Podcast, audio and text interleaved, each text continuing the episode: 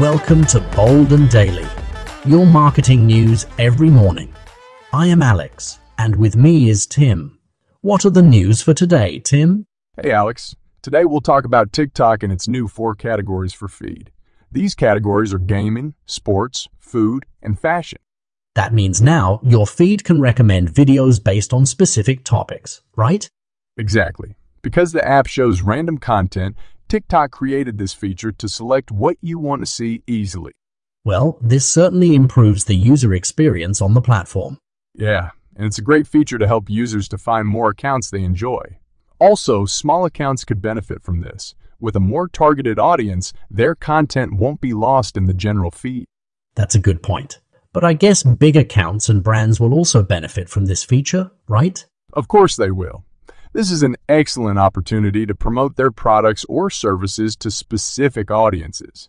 With the sports category, accounts such as Red Bull and Gymshark could engage with sports fans easily. That's true.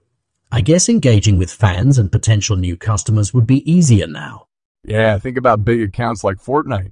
They could use the games category to share new projects and ideas with potential players too. But apart from the user experience and helping accounts, why do you think TikTok created this feature? Well, believe it or not, the app is being used as a search tool. 40% of young people have confirmed they use TikTok to find good places to eat or spend time with friends. Who knows, maybe TikTok decided to evolve a bit as a search engine with this feature. That could be the case. I think it's a good tool to find specific content among all the random videos. The app is famous for showing different videos on feed. But now that it has a big number of people that use it for diverse stuff, it makes sense TikTok looks for a way to target the videos per category. I think that too. Maybe in the future we'll see more than four categories in the app. It'd be interesting to discuss more about this subject. But our time is up. Thanks for your time, Tim, and see you tomorrow.